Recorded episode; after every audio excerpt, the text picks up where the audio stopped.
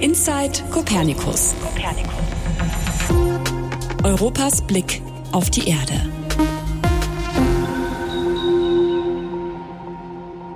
Herzlich willkommen zur ersten Folge von Inside Copernicus. Wir wollen euch heute das Copernicus-Programm vorstellen und eine kurze Einführung ins Thema von unserem Podcast geben. Mein Name ist Serafin Lunot. Ich arbeite beim Deutschen Zentrum für Luft- und Raumfahrt und bin hier für die nationale Umsetzung des Copernicus-Programms in Deutschland zuständig. Ich mache das aber hier nicht alleine, sondern neben mir sitzt Godela, die äh, sich jetzt auch einmal vorstellt. Ja, hallo, mein Name ist Godela Rossner. Ich arbeite auch in der Raumfahrtagentur und bin dort zuständig für Anwendungsentwicklung im Bereich der Erdbeobachtung. Ja, in diesem Podcast wollen wir euch, wie Serafin schon gesagt hat, einen Einblick geben, euch sozusagen mit hineinnehmen in das Copernicus-Programm. Deswegen der Titel Inside Copernicus.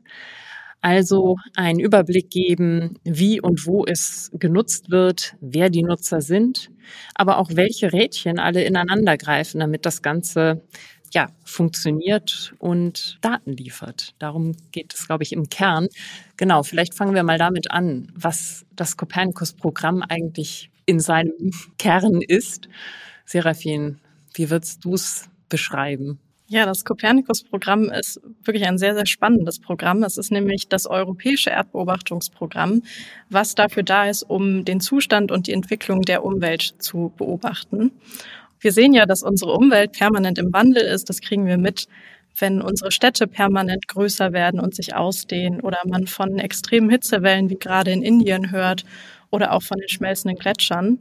Und um eben dieses Ausmaß genau dieser Veränderung messen zu können, braucht man eben Satellitendaten. Und das Copernicus-Programm hat unterschiedliche Satelliten, das sind die sogenannten Sentinels, die für ganz unterschiedliche Themenbereiche genutzt werden können. Und zukünftig soll es insgesamt sechs Sentinels geben. Und um mal so einen kurzen Überblick zu geben, es gibt zum einen Sentinel 1, also wichtig ist, dass die Sentinels immer nummeriert sind. Das heißt, Sentinel 1 ist der erste Satellit. Das ist ein Satellit, der Radarbilder liefert für die Land- und Ozeanoberfläche. Und der ist zum Beispiel sehr gut, um Überflutungen zu detektieren. Dann gibt es Sentinel 2 der liefert hochauflösende Bilder, die vor allem für die Landoberfläche genutzt werden können. Also beispielsweise, um die Veränderungen von Vegetation zu kartieren oder Erntevorhersagen zu erstellen oder auch Gewässer zu beobachten. Genau, und dann gibt es Sentinel 3, der nimmt die Erde etwas größerflächig in den Blick und ist besonders dafür geeignet, Ozeane und Landmassen größerflächig zu beobachten. Zum Beispiel die Oberflächentemperatur, sowohl von den Ozeanen, aber auch von der Landmasse. Da hat man vielleicht jetzt gerade aktuell die Bilder von Indien vor Augen mit den hohen Bodentemperaturen. Und die Bilder, die man da gesehen hat, die kommen vom Sentinel-3. Und der misst aber mit weiteren Instrumenten, zum Beispiel auch noch die Meereshöhe oder auch die Farbe, sozusagen die Bestandteile des, der ozeanischen Gewässer. Dann geht es weiter in den Nummern. Sentinel 4 und 5, die kann man so ein bisschen zusammenpacken. Die haben nämlich dieselben Sensoren und sind besonders dafür ausgelegt, Spurengase der Atmosphäre, auch Treibhausgase und Aerosole zu messen und tun das nur von unterschiedlichen Orbits. Da kommen wir sicherlich später nochmal drauf. Aber genau dafür sind die eben ausgerichtet und liefern zum Beispiel tagesaktuelle Informationen zur Luftqualität Last but not least, Sentinel 6 bleibt dann noch und der misst auch nochmal mit einer besonderen Sensorik die Meeresspiegelhöhe. Neben den Satellitendaten der Sentinels gibt es aber auch noch weitere Daten von kommerziellen Satelliten, die eingesetzt werden bei Copernicus oder die dazugekauft werden. Das sind insbesondere solche Daten, die eben sehr genau Details aufnehmen, also zum Beispiel Straßen und Häuser. Das sind dann Daten, die oft im, in der Katastrophenhilfe eingesetzt werden. Das Besondere am Copernicus-Programm ist, dass es eben neben dieser, diesen reinen Daten, die geliefert werden, auch die sogenannten Copernicus-Dienste gibt. Das sind sechs an der Zahl und die stellen eben aufbereitete Informationsprodukte bereit zur Landoberfläche, der Meeresumwelt, der Atmosphäre und dem Klimawandel, aber auch Produkte und Karten zur Unterstützung des Katastrophenmanagements oder auch zur zivilen Sicherheit. Und da ist eben auch das Besondere, diese Copernicus-Dienste nutzen nicht nur die Daten von einem bestimmten Satellit, also es ist nicht ein Satellit gleich ein Dienst, sondern diese Dienste nehmen alle möglichen Daten zusammen, aller Satelliten und lassen sie in die Analysen einfließen. Aber gehen wir vielleicht noch mal einmal einen Schritt zurück. Wie kam man denn überhaupt zu den Diensten und Satelliten, beziehungsweise woher kam die Idee überhaupt für so ein europäisches Erdbeobachtungsprogramm, Godela? Ja, ganz genau weiß ich natürlich nicht, wer jetzt die initiale Idee gehabt hat, aber das Copernicus-Programm an sich, das geht schon ziemlich weit zurück.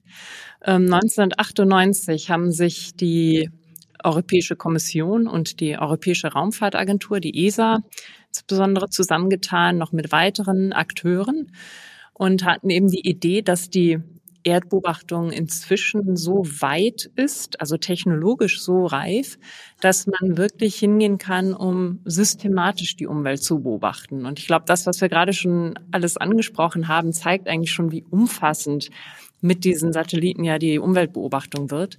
Und das war, glaube ich, der Ausgangsgedanke damals. Also man hatte bis dahin einzelne Satelliten, die genau diese Messgrößen schon beobachten konnten, aber eben nicht so systematisch, nicht so kontinuierlich, so dass man eigentlich nie wirklich auch die Informationsgewinnung zum Beispiel für politische Entscheidungen, für, für Maßnahmenkontrolle einsetzen konnte. Und das war der Ausgangspunkt zu sagen, okay, wir wollen diese Information, wir verstehen, dass die Erde ein Gesamtsystem ist und um das zu verstehen, müssen wir es systematisch und kontinuierlich beobachten. Und das war eigentlich das, was dann damals im Baveno-Manifest festgehalten wurde, wirklich so ein Programm aufzusetzen. Ja, und das ging dann weiter. Also die Europäische Kommission und die ESA waren da im Grunde die federführenden Einrichtungen. Letztlich in 2001 gab es dann einen Beschluss der EU, wo man wirklich gesagt hat, so jetzt gehen wir in eine erste Phase. Dieses Programm, was wir uns da vorstellen, damals hieß das noch GMES, Global Monitoring for Environment and Security, dafür stand das. Jetzt gehen wir hin und konzipieren dieses Programm. Was gehört alles dazu? Eben nicht nur die Satelliten, sondern da sollen ja auch Dienste draus kommen. Das müssen Nutzer nutzen. Was heißt das dann eigentlich für auch ähm, ja, politische Randbedingungen, also wie müssen die Daten auch bereitgestellt werden? Da muss da eigentlich alles mit einbezogen werden, damit das dann auch gut genutzt werden kann. Und das war dann eine erste Phase bis 2003. Und ähm, auf der Basis wurde dann eben das weiter ausgearbeitet. 2005 hat man dann beschlossen, dass es wirklich von diesem Konzept dann auch in die Wirklichkeit getragen werden konnte. Und dann hat die ESA auch angefangen, 2005 gab es dann da den Beschluss, wirklich die Sentinels zu bauen. Also da wusste man dann schon, so und so sollen die aussehen, sie werden jetzt gebaut. Dann hat es natürlich noch ein bisschen gedauert. Also Satelliten sind jetzt irgendwie kein, weiß ich nicht, ja, kein Ikea-Regal, was man sich holt und zusammenschraubt, sondern eben sehr, eine sehr knifflige, ja, Hochtechnologie mit, mit hohen Anforderungen auch für die Datenqualität. Und um das zu erreichen, dauert es dann eben. Das heißt, 2014 war es dann soweit, dass endlich der erste Sentinel, der erste Sentinel 1 gestartet ist. Und ja, seitdem sind jetzt aber inzwischen, also heute 2022, sind es acht, die nun im Orbit sind und die Erde eben kontinuierlich beobachten. Ja, vielleicht kann ich da einmal zwischengreifen, denn wir hatten ja vorhin gesagt, dass insgesamt sechs Sentinels geplant sind innerhalb des Copernicus-Programms. Und jetzt sprechen wir gerade von acht Satelliten, die gerade schon fliegen. Das ist ein bisschen verwirrend. Das hat aber den Grund, dass es immer baugleiche Satelliten im Copernicus-Programm gibt. Zum einen eben, um eine höhere Wiederholrate zu haben, also mehrere Aufnahmen in einem kürzeren Zeitpunkt vom selben Fleck der Erde und auch, dass sie eben als Ersatzsatelliten fungieren. Das heißt, falls mal einer ausfällt, können eben weiterhin Daten geliefert werden. Das heißt, die Planung sieht vor, dass es immer zwei Satelliten sind, die im Orbit sind und zwei, die gerade im, sich im Bau befinden. Und es passiert zwar nicht so oft, dass mal ein Satellit ausfällt, aber dieses Prinzip ist gerade ja, sehr wichtig geworden, denn es gibt ein aktuelles Beispiel, das Beispiel vom Sentinel-1, ja, wo leider kurz vor Weihnachten der Sentinel-1B ausgefallen ist, aber trotzdem weiterhin Radardaten durch Sentinel-1A geliefert werden können. Und da überlegt man jetzt gerade, ob man vielleicht den Sentinel-1C, also der Satellit, der sich jetzt gerade noch im Bau befindet, vielleicht auch schon früher starten lassen kann. Ja, und dieses Prinzip, dass man eben redundante, baugleiche Satelliten im Orbit hat, aber auch nochmal welche, sozusagen auf der Erde schon, schon vorbereitet, schon fertig gebaut, die dann eben zügig starten können. Das hat man schon ganz lange auch in der Meteorologie. Also bei den Wettersatelliten, da wäre das heutzutage wirklich auch fatal, wenn die ausfallen, weil da natürlich ganz, ganz viel in unserem Alltag davon abhängt. Also nicht nur, ob ich den Regenschirm rausnehme, ja, sondern auch der Flugverkehr und ähnliches. Also daher hat man das eigentlich übernommen, um wirklich operationell, sagen wir, diese Satellitendaten bereitstellen zu können. Ja, jetzt haben wir viel zu, zur Geschichte und zur Systematik und zu den Bestandteilen des Kopernikus-Programms gesagt. Jetzt könnte man wahrscheinlich auch noch mal ein bisschen oder sollten wir noch mal darauf eingehen, wo es denn überhaupt eingesetzt wird. Also warum betreibt man diesen ganzen Aufwand mit all den Sentinels? Wer nutzt das am Ende? Da gibt's ja doch schon einige Beispiele. Ich denke, da sollten wir vielleicht auch mal einen Überblick geben heute. Ja, auf jeden Fall. Ja, ich glaube, dafür müssen wir noch mal ja, den, den größten Vorteil vom Copernicus-Programm erwähnen, und zwar, dass eben die Daten und Dienste und alles, was eben an Produkten generiert werden im Copernicus-Programm, kostenfrei, vollständig und eben für jeden offen zugänglich ist. Das heißt, das macht es eben auch besonders attraktiv für beispielsweise Landes- und Bundesbehörden, wenn es darum geht, ihren Berichtspflichten nachzukommen. Und neben diesem, diesem Vorteil, dass es eben, ja, dass die Daten kostenfrei und offen zugänglich sind, haben diese Daten auch den großen Vorteil, eben zum Beispiel im Gegensatz zu, zu früheren Satellitenmissionen, dass sie eine höhere räumliche und zeitliche Auflösung haben.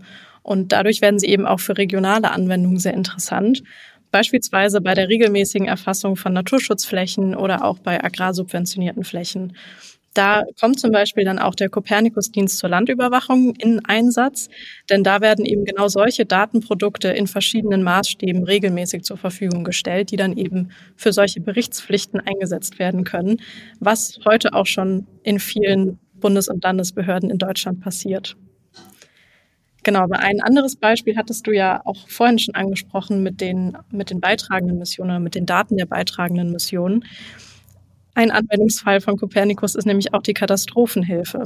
Ich denke, wir erinnern uns alle an das Tiefdruckgebiet Bern, was letzten Juli, also Juli 2021, zu starken Regenfällen und damit eben auch zu Überschwemmungen in Westeuropa und vor allem eben in Nordrhein-Westfalen und Rheinland-Pfalz geführt hat. Und wenn man da noch die, die Bilder aus den Nachrichten im Kopf hat, von zerstörten Brücken oder kaputten Straßen an der A, dann wird einem klar, wie unerreichbar eben diese, diese Katastrophengebiete oftmals sind. Und gleichzeitig sind natürlich aber Daten zur aktuellen Lage vor Ort wahnsinnig wichtig.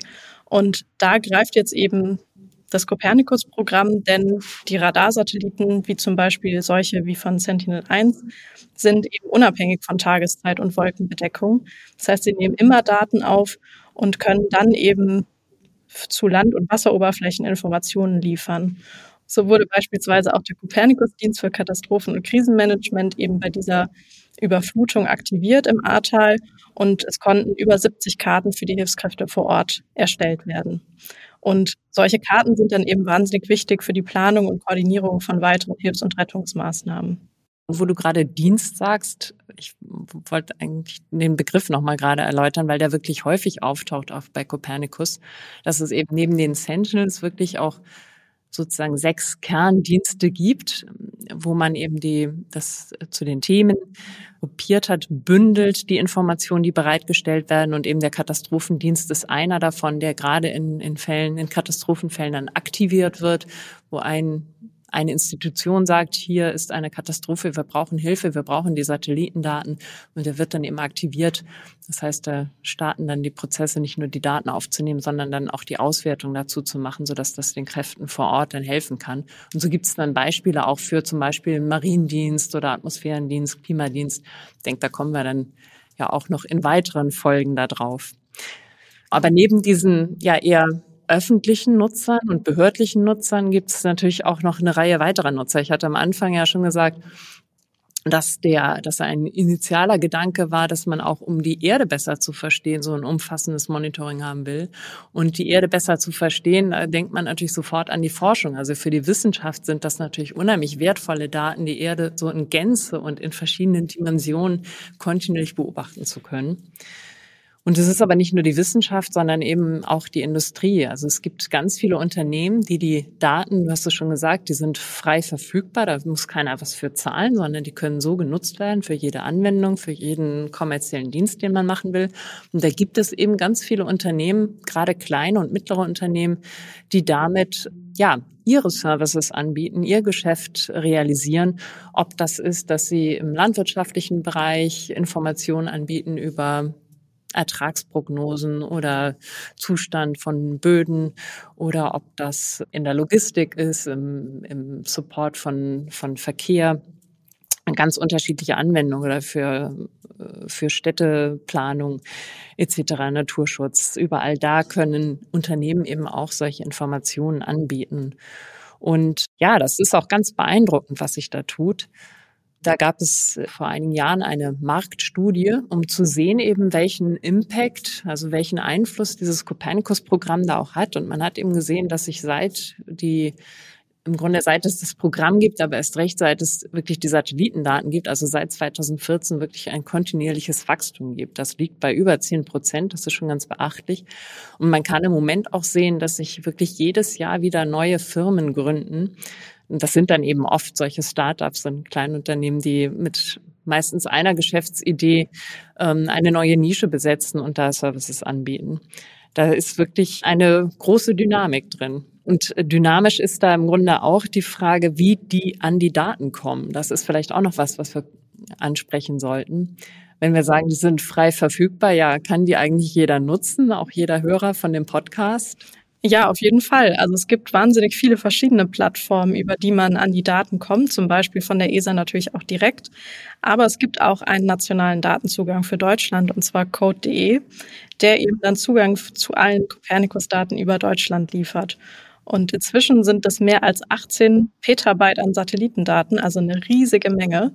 Und über code.de kann man sich zum einen die Daten ganz schön visualisieren lassen, also auch als Anfänger kann man sich ganz schön einfach mal ein Satellitenbild von seinem Heimatort beispielsweise suchen und anzeigen lassen. Es gibt aber auch die Möglichkeit, die Daten in einer Cloud zu prozessieren, direkt über code.de oder sich die Daten eben auch herunterzuladen, also direkt auf den Computer zu ziehen. Wer da mehr erfahren möchte, es gibt auch eine Internetseite von code.de, wo man eben noch viele, viele Infos zu der Plattform findet, aber auch Schulungen. Also wer sich da mal ein bisschen näher mit beschäftigen möchte, kann auf die code.de Internetseite gehen und sich da informieren. Wir haben vorhin ja schon viel zu den Anfängen von Copernicus gehört. Jetzt würde ich gerne noch einen Blick in die Zukunft wagen. Wie geht's denn eigentlich weiter mit Copernicus?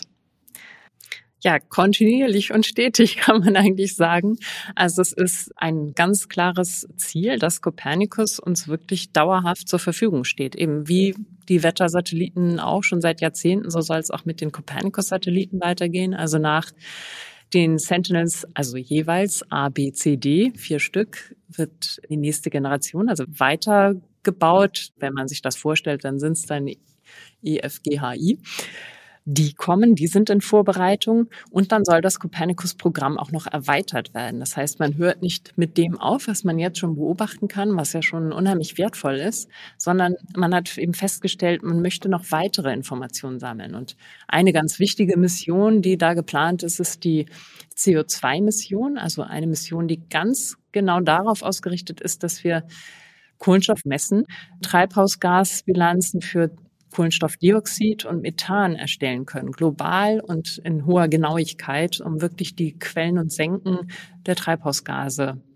gut zu monitoren und damit natürlich auch nicht nur zu sehen, wie entwickelt es sich, sondern auch greifen wirklich die politischen Maßnahmen, die ja dringend notwendig sind dass sich da was tut.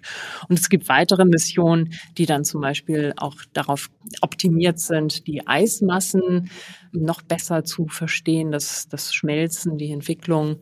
Eine weitere Sensorik, mit der man die Böden besonders gut aufnehmen kann. Also wie, wie nährstoffreich sind die, sind die gut für den Ackerbau oder degradieren die? Das sind ja so Problematiken, die da auftreten. Und diese Satelliten, die sind jetzt eben auch schon in Vorbereitung. Das heißt, da wird auch schon mit den mit dem Bau angefangen und die werden dann so im Zeitraum 2025 bis 2029 die ersten starten. Und insofern ist die Datenkontinuität des Programms bis weit über 2030 hinaus gesichert. Das heißt also wirklich auf lange Sicht können da viele Erkenntnisse gewonnen werden, können viele Services entwickelt werden und wir hoffen natürlich, dass wir da ja sehr sehr spannende Ergebnisse daraus ziehen. Was sich da alles so mitmachen lässt, das soll dann Thema sein der nächsten Podcast-Folgen. Da werden wir dann uns jeweils mit einer Expertin, einem Experten austauschen, um in deren Expertisebereich genauer reinzuschauen und mal von denen hands-on sozusagen zu hören, was sie mit dem Copernicus-Programm machen, wie es, wie sie davon profitieren, was dafür die wichtig ist und ja, was vielleicht auch für die, für unsere Zuhörer spannend ist zu wissen. Ich freue mich auf jeden Fall auf die nächsten Folgen und auf die vielen Anwendungsbeispiele, von denen wir hören werden. Ich würde gerne noch einen kurzen Hinweis auf unsere Show Notes geben. Da findet ihr auch ein Bild von, von den Sentinels und auch noch ein paar weitergehende Informationen zu den Sachen, die wir jetzt hier angesprochen haben und eingeführt haben. Und wir freuen uns natürlich, wenn ihr uns auch Rückmeldung gebt, was euch vielleicht interessiert. Äh, wir können ja mal sagen, was so die nächsten Themen sein werden, mit denen wir uns befassen. Das wird einmal eben das Thema Treibhausgasmonitoring sein, das Thema Landwirtschaft. Dann das Thema Stadtplanung und wie Copernicus-Daten bei der Entwicklung von Klimaanpassungsstrategien genutzt werden können oder auch im Bereich Forst. Sagt uns doch einfach, was euch vielleicht noch interessiert, an welchen Themen ihr ein besonderes Interesse habt, was ihr spannend fändet, wenn wir das in unserem Podcast thematisieren. Ihr könnt uns eure Ideen schicken an die Mailadresse d-copernicus, also d nur der Buchstabe d copernicus at dlr.de. Die schreiben wir auch nochmal in die Show Notes, dann kann sich jeder da auch nochmal nachgucken. Ja, wir sind gespannt auf eure Rückmeldung und freuen uns auf die nächsten Folgen. Bis dahin. Tschüss. Inside Copernicus. Copernicus. Europas Blick auf die Erde.